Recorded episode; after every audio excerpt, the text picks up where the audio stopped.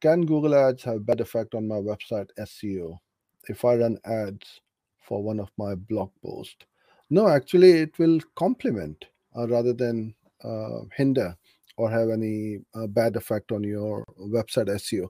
SEO is search engine optimization, completely opposite or different to Google Ads.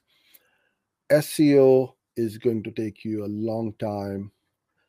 It's kind of like going to the gym. You have got to go on a regular basis. You cannot get the results in a matter of days or weeks. And don't expect too much too quickly from SEO because this is an ongoing process. Um, for my business, especially in the digital marketing and Google Ads niche, like everything else, it's extremely uh, competitive because I'm competing with some very high authority websites. So after about three years or so, now we are starting to get our blog post ranked on Google page one.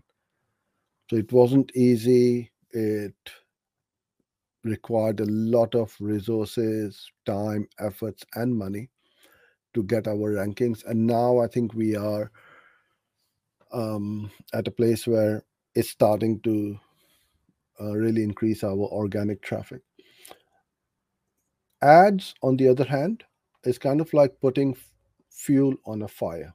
It's going to accelerate that process, get more visitors to your website or blog. One little, well, a very big tip, uh, I should say, I'm going to give you is this. Before you start doing any SEO, run ads. And I'll tell you why. It's because if you start doing SEO and you targeted the wrong keywords, which don't convert, then you're wasting a lot of money.